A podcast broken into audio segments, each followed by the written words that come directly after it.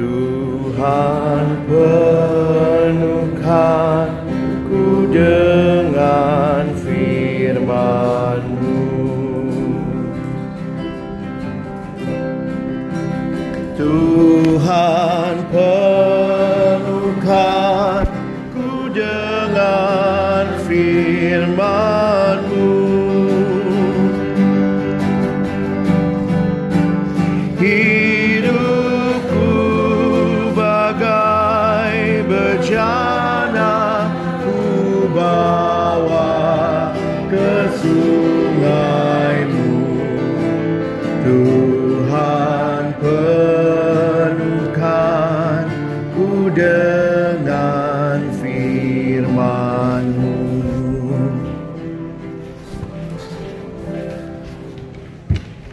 kita berdoa.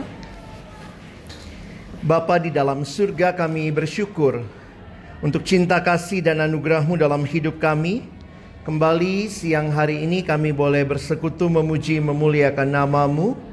Tiba waktunya bagi kami untuk membuka firmanmu ya Tuhan. Karena itu kami mohon biarlah waktu kami membuka firmanmu bukalah juga hati kami. Jadikanlah hati kami seperti tanah yang baik supaya ketika benih firman Tuhan ditaburkan boleh sungguh-sungguh berakar, bertumbuh, dan juga berbuah nyata di dalam kehidupan kami.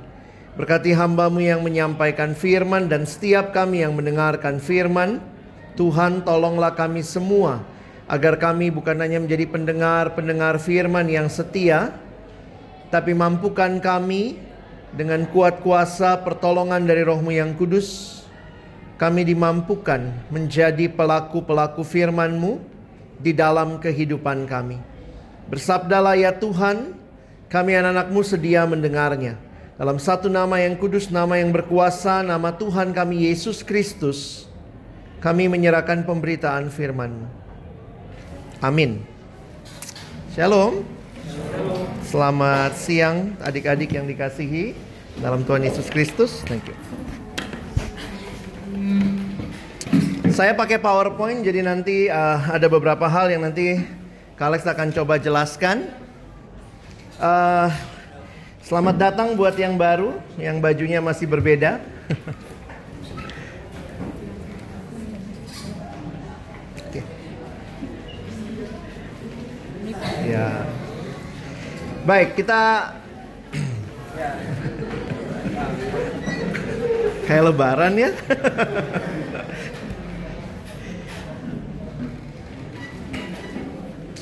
Di dalam kehidupan kita, kalau kita dikatakan bertumbuh, ada aspek kehidupan manusia yang harusnya mengalami pertumbuhan juga, gitu ya. Jadi setiap orang punya tiga hal, ya, punya rasio, punya emosi, dan punya kehendak. Ini adalah realita kalau kita disebut pribadi, kita punya rasio, kita punya emosi bisa merasakan sedih, merasakan senang, dan kita punya kehendak untuk melakukan sesuatu. Nah, ini penting untuk kita pahami bahwa pada dasarnya manusia adalah pribadi. Kenapa penting? Karena nanti kita akan coba lihat juga aspek seperti itu yang ada pada diri Allah. Kenapa? Karena kita diciptakan oleh Allah, kita adalah pribadi yang sama seperti Allah yang menciptakan kita. Dia juga adalah pribadi. Uh, coba abang kasih contoh begini ya. Kalau saya pukul meja ini, siapa yang sakit? Yang mukul ya. Karena saya pribadi, saya bisa punya perasaan, saya bisa punya indera yang merasakan. Sementara meja ini bukan pribadi. Ya. Nah, ini menjadi penting bagi kita untuk melihat kekristenan karena kekristenan bicara kepada kita tentang Allah sebagai pribadi. Kenapa saya pribadi? Karena Allah yang menciptakan saya adalah Allah yang pribadi adanya. Sehingga kalau kita perhatikan manusia dikatakan dicipta segambar dan serupa dengan Allah. Ini bukan bicara fisik. Kita nggak bisa bilang Allah keriting apa lurus ya rambutnya ya. Allah matanya belok atau sipit. Jadi dalam hal apa kita segambar dan serupa dengan Allah? Dalam hal yang paling dasar adalah Allah adalah pribadi. Karena itu setiap kita yang diciptakan oleh Allah, yang namanya manusia, kita juga pada saat yang sama adalah pribadi. Ini penting karena titik awal berangkat kita bicara tentang Allah, kita bicara bahwa kita bisa mengenal Allah. Kalau coba abang nanya, kamu bisa nggak kenali meja ini? Bisa aja lewat observasi, dipegang, diraba, diukur. Kamu bisa observasi meja ini. Tetapi meja ini bukan pribadi. Memang sih Walt Disney bikin semua jadi pribadi ya. Meja bisa jalan, bisa punya muka, muka apa Eh, kadang-kadang uh, kalau nonton film kartun seolah-olah itu semua pribadi, tapi tidak. Yang bisa dikenal dan berelasi hanya antara pribadi dengan pribadi. Nah, ini dasar kita mengerti kenapa kekristenan kita bisa bicara mengenal Allah. Ya? Nah, coba lihat satu ayat dulu nih. Kita lihat sama-sama Yeremia 9 ayat 23 sampai 24. Ya, kalau mau catat ayatnya boleh, slide-nya nanti juga boleh diambil ya. Yuk kita baca sama-sama Yeremia 9, 2, 3, 2, 4. Satu, dua, ya. Beginilah firman Tuhan. Janganlah.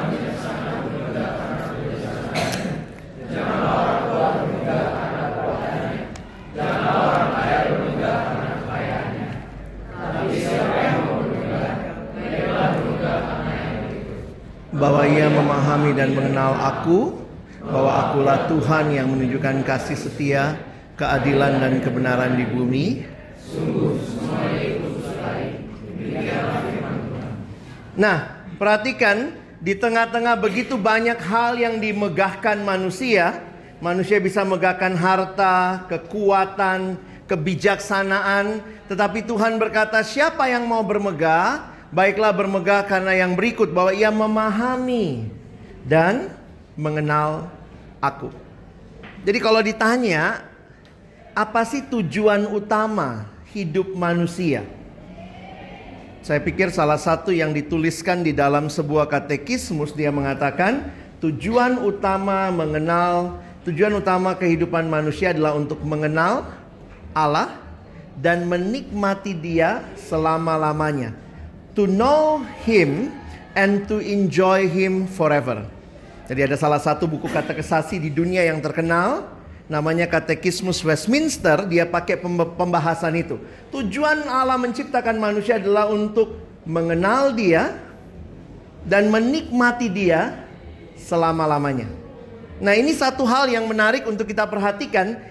Kalau kamu dikatakan orang yang berhasil, itu bukan semata-mata karena kamu punya yang di, di atas ini. Pengenalan akan Allah menjadi dasar yang penting bagi kehidupan kita. Kenapa? Karena bagi kita pengenalan itu adalah pengenalan yang transformatif. Maksudnya itu membawa peru perubahan. Nah, kalau kita kenal Tuhan, kita akan mengalami perubahan. Perubahannya apa? Kita makin mengerti, kita makin tahu kenal siapa Dia. Kamu jadi tahu tentang Allah, itu biasanya kita sebut sebagai Doktrin Doktrin yang benar menolong kamu hidup benar. Kalau kamu tahu Allah itu uh, tidak suka dengan ketidakkudusan, maka kita akan berjuang hidup di dalam kekudusan karena itu yang disukai Allah. Nah, doktrin ini mempengaruhi yang namanya etika atau karakter. Dan nanti waktu kita melakukan doktrin juga berpengaruh kepada ini pakai bahasa-bahasa ini ya, keterampilan.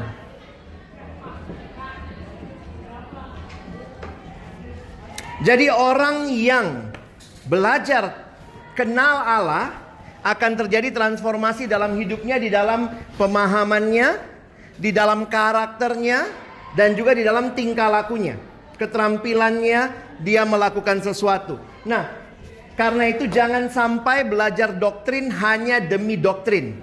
Itu salah besar. Kamu belajar doktrin demi doktrin, itu Farisi.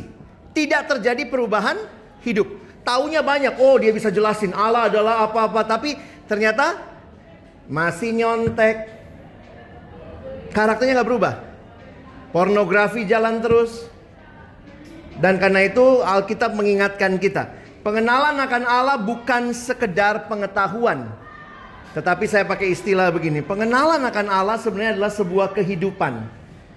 Jadi hari ini kita belajar mengenal Allah, ini bukan sekedar nambah isi otak kita, tapi harusnya membaharui kehidupan kita, ya. Jadi karena itu saya pikir tidak kebetulan Yohanes Calvin pakai kalimat ini. True wisdom consists in two things knowledge of God and knowledge of self. Pendahulunya Calvin yang lebih tua banyak Calvin kutip pemikiran dia namanya Santo Agustinus.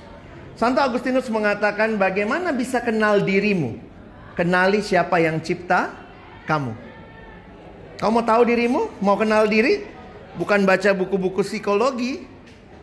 Tahu siapa yang cipta, tahu untuk apa saya dicipta, saya jadi mengerti kenapa saya hadir. If you want to know more about yourself, then knowing God is a must. Harus kenal Allah untuk bisa tahu diri kita, ya. Nah, di dalam kekristenan kita bicara Allah itu ada dan Allah itu dapat dikenal. Ini dulu ya. Pahami dulu lah. Ini sedikit uh, filosofis. Allah itu ada dan Allah itu dapat dikenal. Agama lain belum tentu bicara hal yang sama. Nanti kita lihat perbedaannya di mana. Kalau Allah ada dan Allah dapat dikenal, pertanyaannya bagaimana kita bisa kenal Dia? Ada wilayah yang memang tidak terseberangi. Dia Allah berarti Dia pencipta, kita cuma ciptaan. Pencipta bukan ciptaan. Ciptaan bukan pencipta. Pertanyaannya kalau gitu gimana kita bisa kenal Allah? Cara kenalnya bagaimana? Abang kasih contoh ya. Ada apa di kantong celana saya? Ada yang tahu? Nah? Handphone? Nih. Uang, dompet. Tipis amat dompet gua. Ada apa? Kalau kamu bisa jawab saya kasih nih. Nggak ada apa-apanya. Itu namanya bohong. Ada apa di kantong celana saya? Hah?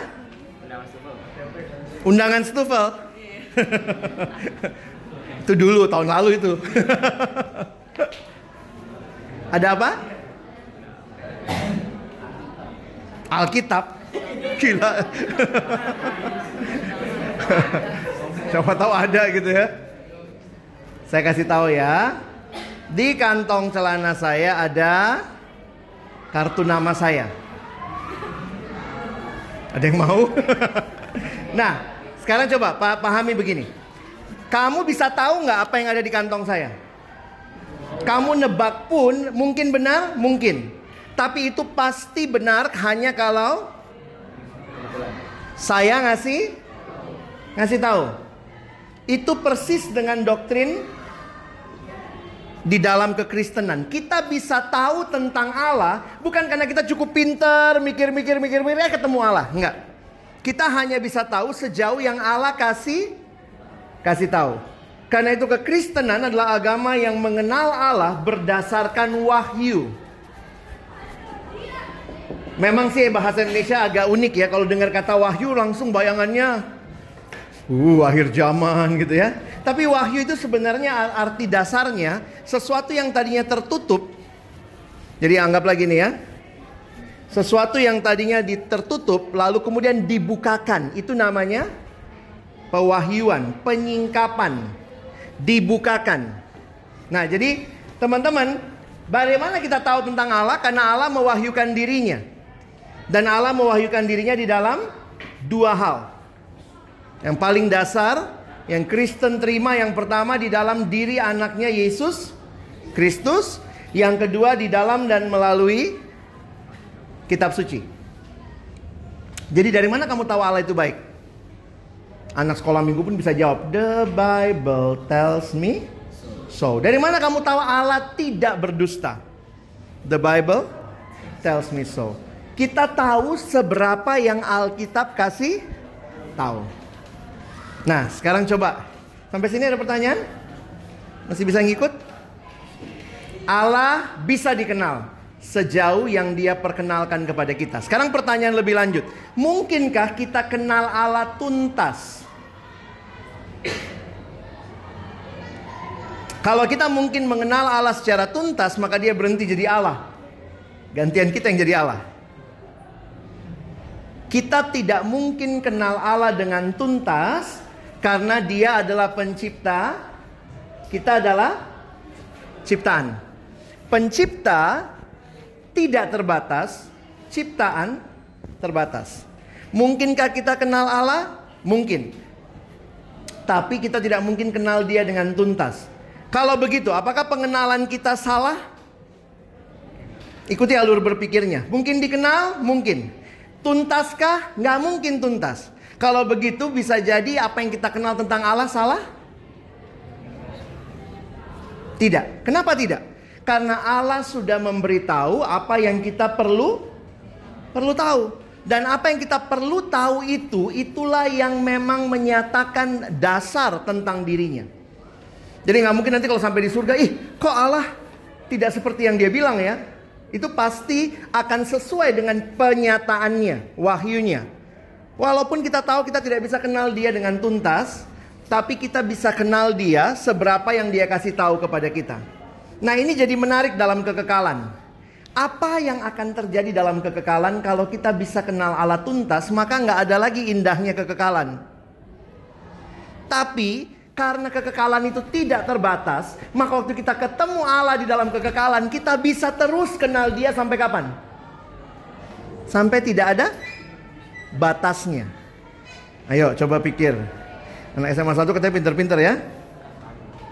Yang terbatas yang terbatas anggaplah gitu ya, mengenal yang tidak terbatas. Sampai mana batasnya? Tidak ter tidak terbatas. Kalau ternyata kita bisa kenal Allah tuntas, maka dia berhenti jadi Allah yang terbatas. Tapi karena dia tidak terbatas, maka kita akan bisa kenal dia terus sampai Masih ingat katekismus tadi? Apa kalimatnya? To know God and to enjoy him forever. Selama lamanya. Jadi nanti kalau kita ketemu Tuhan kita ngapain? Ada yang tanya gitu. Nanti kalau ketemu Tuhan ngapain lagi, Bang? Udah nggak ada kerjaan. Udah tahu kita semua tentang dia. Saya bilang no. Kita akan terus kenal dia. Sampai kapan? Tak terbatas. Jadi kekekalan itu jangan bayangin bosen ya. Karena ada guru sekolah minggu ditanya kan, uh, anak sekolah minggu nanya, nanti di surga kita ngapain? Ih gurunya bingung uh, nanti kita nyanyi, kita baca Alkitab. Padahal udah ada Yesus ngapain lagi Alkitab ya? Terus habis, terus ya, muridnya nanya, habis itu nyanyi lagi, baca Alkitab. Habis itu nyanyi lagi, gurunya sendiri bingung. Terus kemudian anak itu mau, lah kalau ngulang-ngulang gitu bosan dong. Apa pandanganmu tentang surga? Membosankan? Kalau di surga adalah kamu akan kenal pribadi yang menciptakan engkau dan itu adalah satu batasan yang apa? Jangka waktu yang tidak terbatas itu sebuah keindahan. Sama lah kayak suami istri, papa mamamu gitu ya. Kadang-kadang kita kenal, apakah papa sudah sangat kenal mama? Iya juga. Mama sudah sangat kenal papa? Iya juga. Tapi setiap hari bisa jadi pengenalan itu namanya pribadi ketemu pribadi itu kita aja yang terbatas bisa tidak terbatas kenalnya. Apalagi mengenal yang tidak terbatas. Kadang-kadang lucu juga ya, suami istri bisa begini. Udah merit 20 tahun nih. Gue kayak nggak kenal elu ya. Kalau lagi kalau lagi berantem gitu. Lu ini siapa sih? No katanya udah 20 tahun. Udah kenal dong? Udah. Tapi tetap ada setiap hari ada pengenalan yang baru. Jadi pengenalan akan Allah membawa kita kepada satu keindahan, ya. Nah, ini definisi-definisi ya, baca sendirilah ya, itu terjemahannya. Allah adalah roh, dia bukan benda, dia bukan zat, dia roh. Roh itu artinya apa sih? Roh itu being, pribadi. Tidak terbatas, kekal, tidak berubah di dalam keberadaannya, bijaksana, kuasanya, kekudusannya, keadilannya, kebaikannya, dan kebenarannya. Nah ini definisi buku ya kalau baca buku-buku teologi ini definisinya. Tapi ingat, ingat aja bahwa memang betul Allah itu adalah pribadi yang menciptakan kita dan ini sifat-sifatnya. Nah, kekristenan mengenal istilah. Ini saya nggak bahas tuntas, tapi saya kasih tahu ya. Karena kalau kita bicara mengenai Allah, kita mau tidak mau akan bicara kekristenan mengenal Allah yang tri tunggal. Pengakuan iman Kristen itu berdasarkan atau berpusat pada ketritunggalan Allah.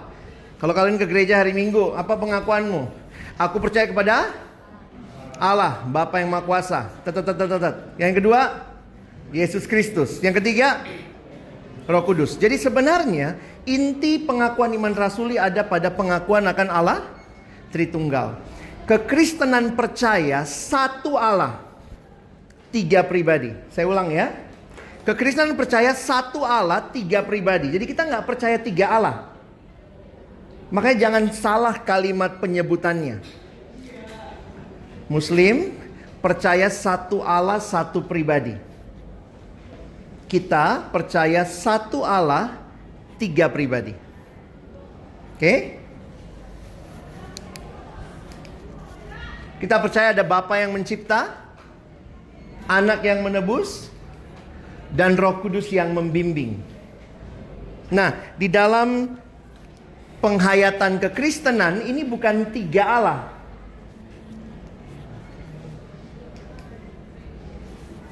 Jadi pengakuan kita adalah Allah tiga pribadi, personsnya yang tiga. Each person is fully God, and there is one God. Ini pengakuan Bapak Gereja sampai kira-kira abad kelima. Kalau kamu pikir, ih apa sih itu kok nggak gue nggak bisa ngerti ya. Poinnya adalah ini memang tidak bisa dipahami hanya sekedar berdasarkan pengakuan uh, kuantitas. Karena kita kan manusia itu begini, kita hidup dalam dunia yang very quantity. Saya kasih contoh nih, satu pulpen tambah satu pulpen tambah satu pulpen berarti ada berapa pulpen? Tiga pulpen. Kadang-kadang kita mem memperlakukan metode kuantitas ini kepada Allah yang bukan bukan benda. Dia adalah roh. Ini mirip kayak begini. Ada satu ibu punya tiga anak. Ibu ini mengasihi anak pertama 100%. Dia mengasihi anak kedua 100%. Dia mengasihi anak ketiga 100%. Ada berapa persen kasihnya ibu itu? Hmm? 300%. Bisa dihitung begitu? Kasih itu abstrak, bukan benda nyata. Itu aja kamu susah ngitungnya. Makanya ada lagu tuh, cintaku terbagi dua gitu ya. Mana bisa cintanya terbagi dua? Karena poinnya memang begitu ya. Makanya Bapak Gereja di abad kelima, mereka hanya mengakui ini. Allah tiga pribadi, satu Allah. Jadi mereka punya gambar begini. Bapa, ini kan Bapa, anak, roh ya. Bapa sama anak sama nggak? Tidak. Bapa bukan anak. Anak bukan roh.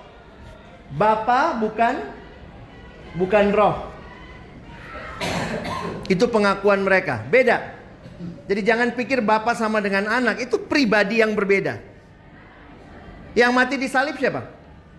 Yesus. Kalau cuma satu, berarti yang mati di salib juga Bapak dong. Bukan, yang mati di salib Kristus, Yesus. Yang mencipta Bapa, yang membimbing Roh Kudus. Jadi berapa Allah? Bapa adalah Allah, anak adalah Allah, roh adalah Allah. Berapa Allah? Satu. Ini gambar yang dibuat Bapak Gereja di abad ketiga, abad kelima. Father is not Son, Son is not Holy Spirit, Holy Spirit is not Father. But Father is God, Son is God, Holy Spirit is God. So there is only one God. Ini sangat penting. Saya pikir saya harus singgung. Makanya kalian lihat awal slide saya tadi. Ini gambarnya juga dari abad pertama nih. Eh, abad kelima ya. Nih. Pernah lihat ini? Beberapa gereja pakai di lambang gerejanya ini adalah lambang Trinity. Sesuatu yang tidak ada ujung, tidak ada pangkalnya. Tak, tak ada ujung pangkal. Ini menandakan kepercayaan Kristen kepada Allah Tritunggal. Oke, saya nggak bahas itu lebih jauh, itu ada sesi lain ya.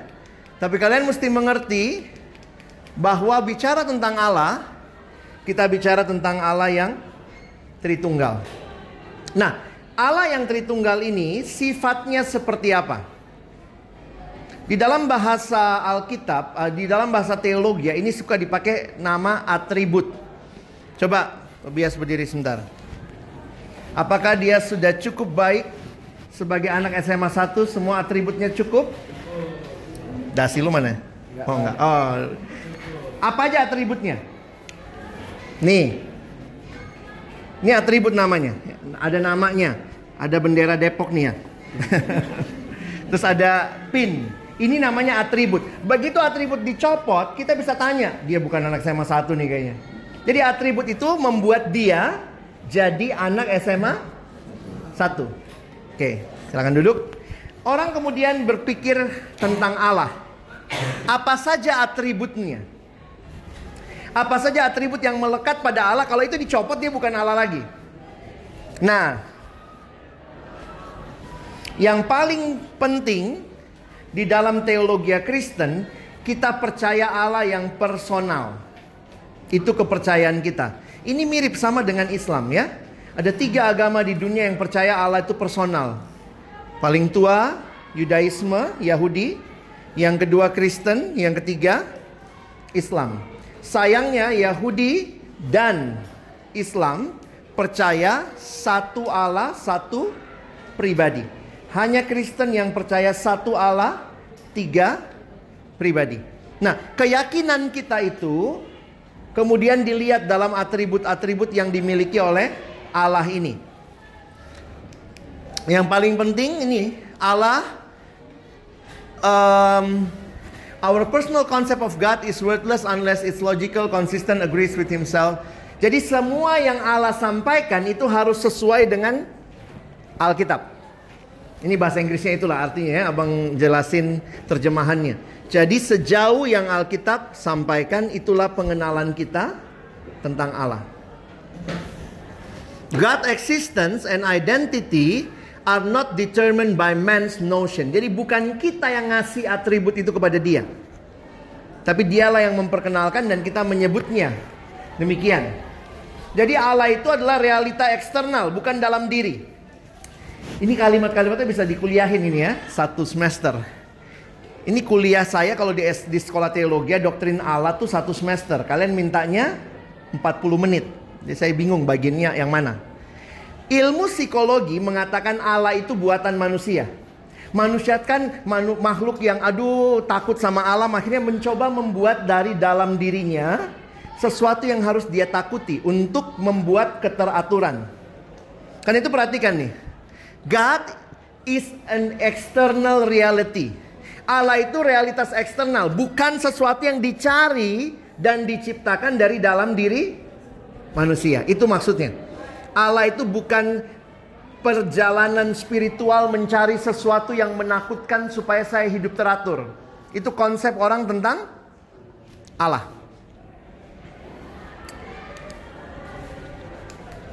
Ayat-ayatnya nanti cek lah ya.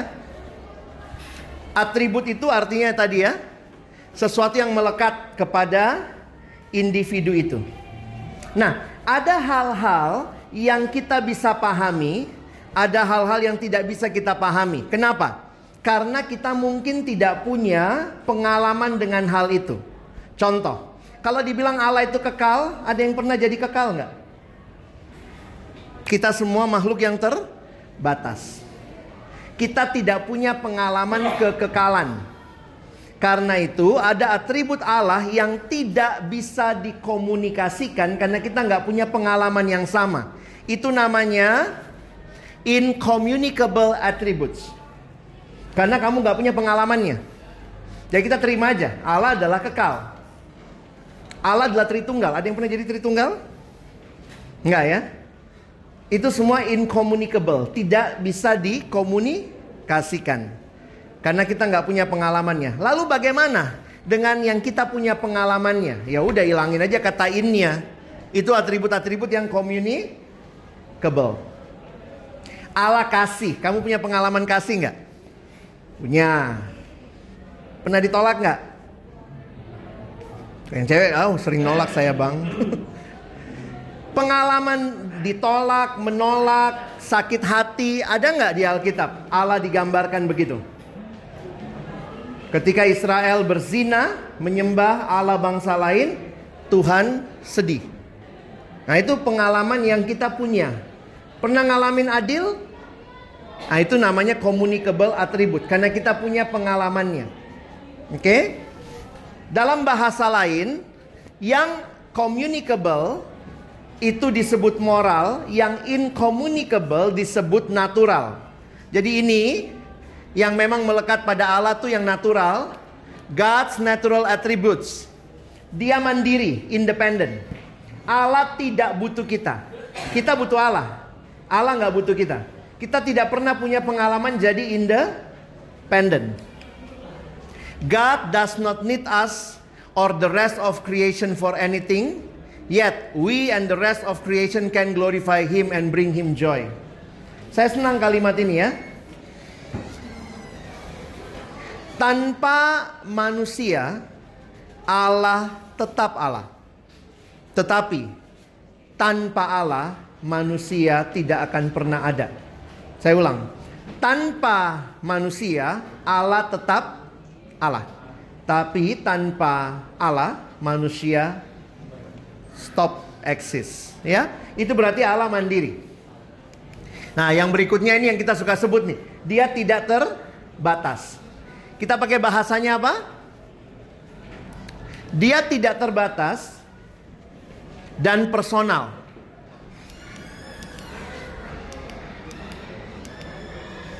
Di dalam bahasa kita semua yang pakai kata ma maha. Allah maha maha kuasa, maha hadir, dan maha tahu. Ada yang punya pengalaman maha di sini, infinite? Nggak ada. Makanya ini moral, uh, sorry, ini tadi adalah natural attributes of God. Ini menarik nih kalimat ini ya. No system of religion has a God who is both infinite and personal. Agak sulit memang kita ngerti ya. Kekristenan ini mengatakan Allah itu kekal, tapi dia jadi person. Nah itu dalam agama lain, kalau kalian belajar Buddha, kalian belajar Hindu, itu Allahnya impersonal. Jadi Allahnya itu tidak punya relasi dekat dengan yang dicipta. Ada jarak antara Allah dan yang dicipta. Kristen tuh lucu. Allahnya ada, dia kekal tapi dia masuk dalam sejarah. Itulah Tuhan Yesus. Allah jadi manusia itu cuma ada di dalam kekristenan. Ya. Berarti Allah tahu segala-galanya, Maha tahu, Maha kuasa, Maha hadir. Nah, ini perlu kita hayati nih. Makin kamu kenal Tuhan, kamu harusnya makin punya iman yang kuat, yang jelas. Contoh. Ini abang suka pakai contoh ini ya. Allah maha kuasa, ya atau ya? Ya. Iblis maha kuasa? Ya atau ya? Enggak. Allah maha kuasa? Ya. Iblis maha kuasa? Tidak. Iblis punya kuasa? Punya. Maha? Tidak. Allah maha tahu, ya atau ya? Iblis maha tahu nggak? Hmm? Terus kenapa kita suka ngomong, iya iblis tahu hatiku. Siapa yang tahu hati kita? Cuma Allah dan diri sendiri. Tuhan inilah yang ku tahu kau mengenal hatiku Jauh melebihi semua yang terdekat sekalipun Kita suka nganggap iblis itu deket kali ya Iblis tahu hati kita Setuju nggak? Iblis tahu hati kita? Kalau iblis tahu hati kita dia Tuhan dong Toh, tapi kok kayaknya iblis bisa baca gerak-gerik saya? Jangan tak, jangan jangan nipu gitu ya. Iblis tuh udah belajar nipu dari zaman Adam dan Hawa. Jadi kamu gerak dikit dia udah tahu ini bakal begini nih. Tapi dia nggak maha tahu. Iblis bisa tahu? Bisa. Maha tidak. Iblis uh, Allah maha hadir? Ya atau ya? Iblis maha hadir?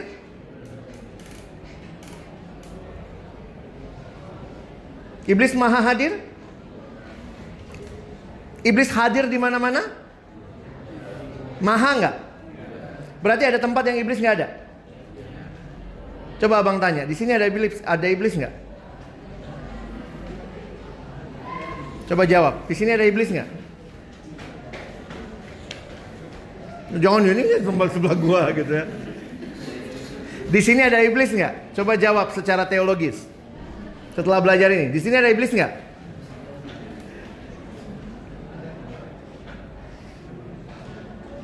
Di sini ada Allah nggak? Ada. Pas? Pasti. Di sini ada iblis nggak? Belum tentu. Mung?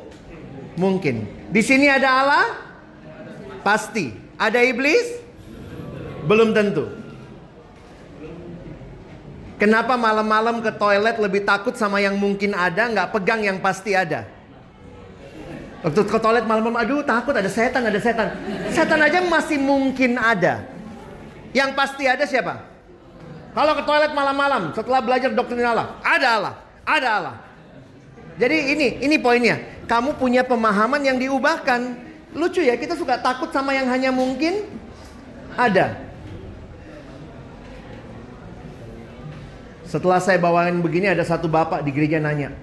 Kalau menurut saya tidak pak. Iblis itu maha hadir. Hih kok bisa? Kalau iblis maha hadir. Iblis bisa diusir nggak? Kenapa bisa diusir? Karena tidak maha hadir. Kalau maha hadir, dalam nama Yesus pergi kau. Hehe, aku maha hadir. ya, kita bisa ngusir iblis kenapa? Dia tidak maha hadir. Jadi jangan kalau di sini ada iblis, ya ini sebelah gua, jangan pastiin ya. Di sini ada Allah, pas, pasti. Lihat ya, kita belajar ini teologi nih kesannya, tapi ternyata dalam hidup makin kamu kenal Allah, makin kamu tahu siapa Dia, makin kamu punya iman yang dibaharui. Ya? Dia kekal. Ini yang tadi juga ya, saya lewat aja. Kekal itu berarti apa? Tidak berubah. Kadang-kadang orang suka bilang begini nih. Allahnya perjanjian lama kejam. Allahnya perjanjian baru kasih. Kalau Allah tidak berubah maka tidak ada perbedaannya. Allah kasih dari sononya. Allah kejam dalam arti Allah menghukum dosa. Allah murka memang dari dari sononya juga. personal. Nah, yang punya relasi sama kita itu namanya atribut moral. Contohnya Allah kudus. Allah baik. Allah mengasihi. Nah, ini semua istilah-istilah yang ada kaitannya sama hidup kita. Itu disebut moral attributes. Saya tutup dengan ini sebelum nanti kalau ada yang mau tanya, apa bukti orang yang mengenal Allahnya? Teman-teman saya kadang-kadang mikir gini, jangan cuma belajar suka seneng belajar yang tinggi-tinggi tapi nggak punya aplikasi hidup.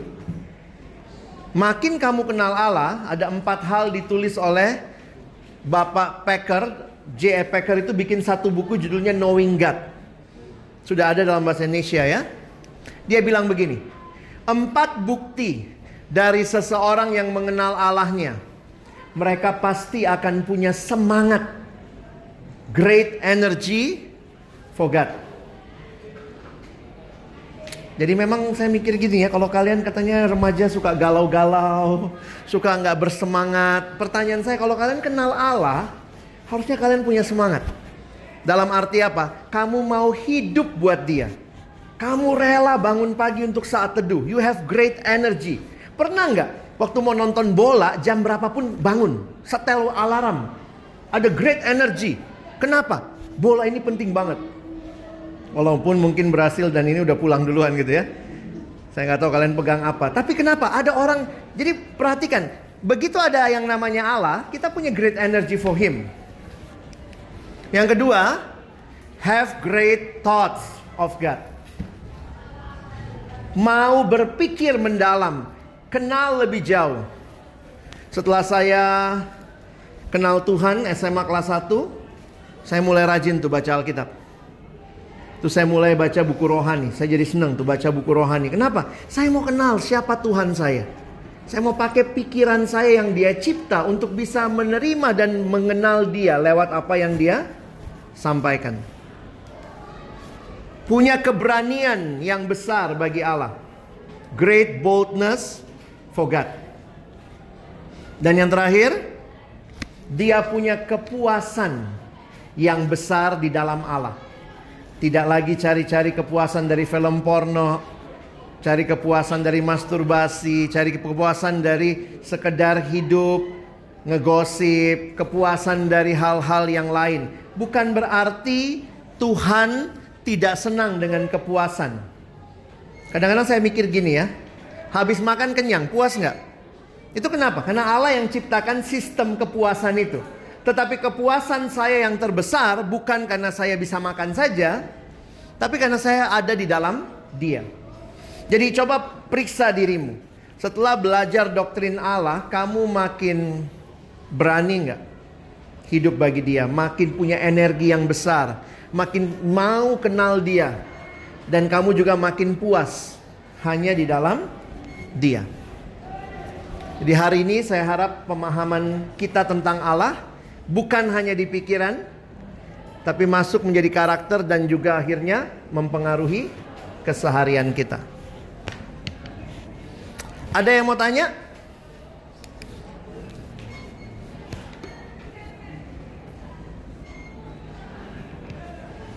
Silakan kalau ada yang mau tanya saya kasih waktu.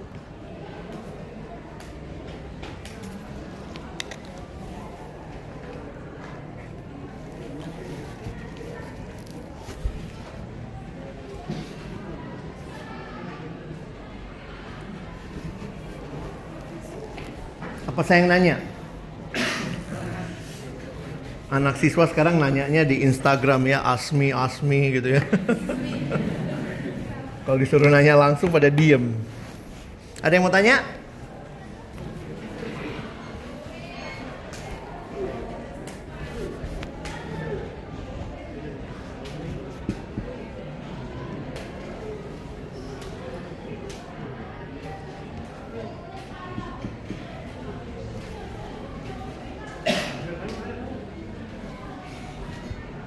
Cukup jelas?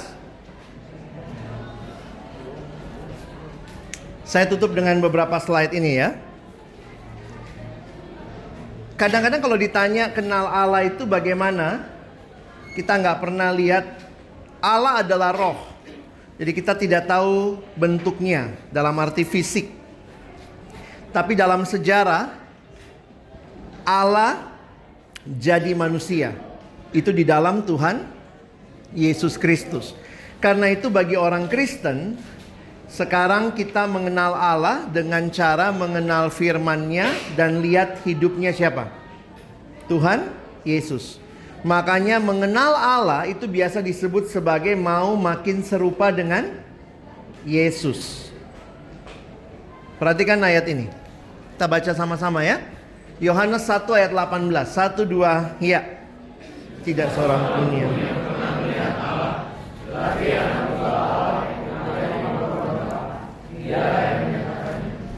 kita tidak tahu Bapa dalam arti yang penuhnya seperti apa. Tapi paling tidak kita pernah melihat itu dicatat dalam kitab Injil dan hadir dalam dunia Allah jadi manusia.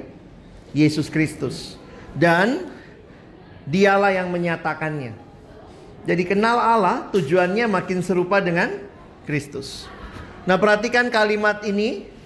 Waktu saya perhatikan di Alkitab banyak sekali kalimat-kalimat yang disampaikan itu berkaitan dengan makin kenal Tuhan. Baik di perjanjian lama tadi Yeremia 9. Coba lihat kalimat Paulus nih. Coba buka di Alkitabmu. Filipi 3 11 10 11 ya. Yuk teman-teman kita baca sama-sama. Satu dua, iya. Yang ku kehendaki ialah mengenal dia dan kuasa kebangkitannya dan persekutuan dalam penderitaannya di mana aku menjadi serupa dengan dia dalam kematiannya supaya aku akhirnya beroleh kebangkitan dari antara. Perhatikan ya. Saya italic nih. I want to know Christ. Aku ingin kenal Kristus. Kadang-kadang kalau dipikir-pikir ya Paulus waktu nulis kitab Filipi Paulus sudah kenal Kristus, sudah jadi orang Kristen, sudah jadi rasul kira-kira 25 tahun. Jadi bayangkan ya kalau ada ada koran mungkin zaman itu datang lalu wawancara Paulus ya. Bapak Paulus, saya dari Filipi Post. Setelah kamu 25 tahun jadi orang Kristen, apa yang kamu rindukan? Terus Paulus jawabnya ini, yang kuhendaki ialah mengenal dia. Kadang-kadang saya kagum gitu ya. Udah berapa lama kita kenal Tuhan? Hati-hati kita sombong. Hati-hati kita rasa saya sudah cukup kenal Tuhan. Paulus 25 tahun sudah kenal Tuhan. Kerinduannya masih kayak anak sekolah minggu. Aku pingin kenal dia.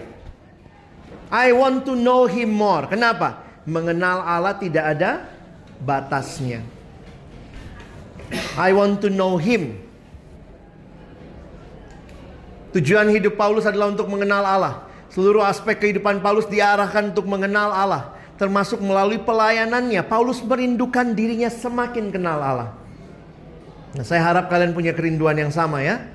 Kalau bangun pagi saat teduh, bukan demi saat teduh, bukan demi item-itemnya di bawah, tapi demi kamu makin kenal Allah dan hidupmu selaras dengan kehendaknya. Ngapain datang persekutuan Jumat. Supaya makin kenal Tuhan. Ini bukan demi absen.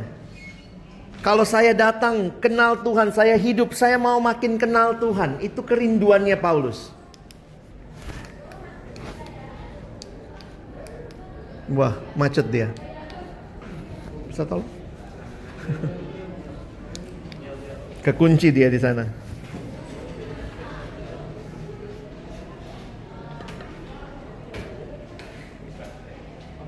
Oh, baterainya habis. Oh. Mengenal itu ada dua kemungkinan. Makanya kalau bahasa Indonesia tuh kayaknya lebih gampang. Apa bedanya tahu sama kenal? Yang mana yang lebih dalam? Kenal ya. Kamu tahu nggak Presiden Indonesia kelima? Siapa? Ibu Megawati. Kenal nggak? Tahu? Kenal? Apa bedanya tahu sama kenal? Ya sudah, sudah, sudah.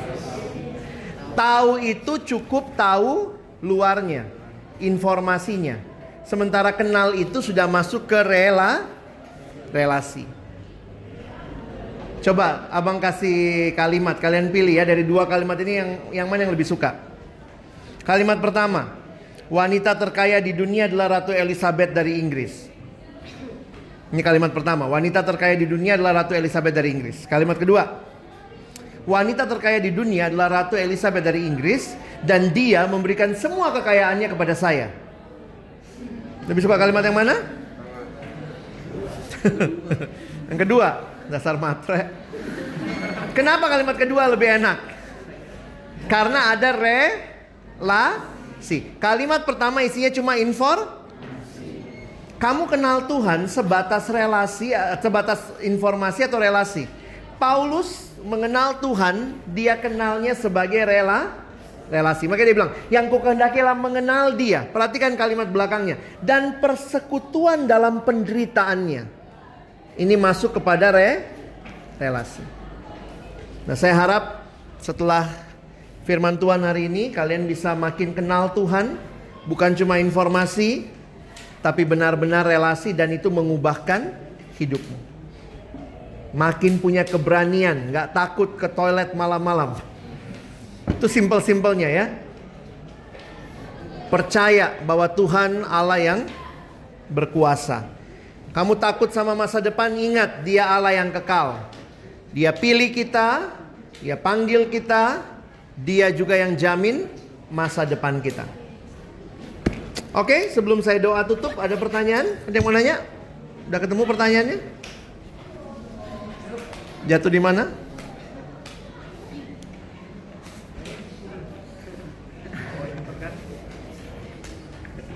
Ya kalau nggak mau nanya nggak apa-apa juga sih, jangan nyusahin pembicara ya. Oke, kiranya ini jadi wawasan buat kalian semua ya. Mari kita berdoa.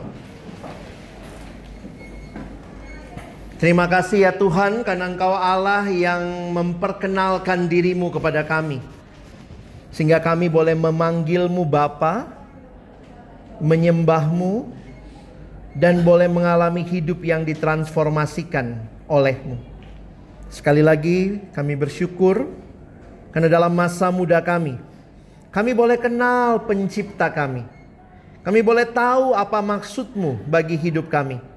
Dan kami mau terus dipimpin berjalan di dalam kehendakmu ya Tuhan. Sekali lagi terima kasih.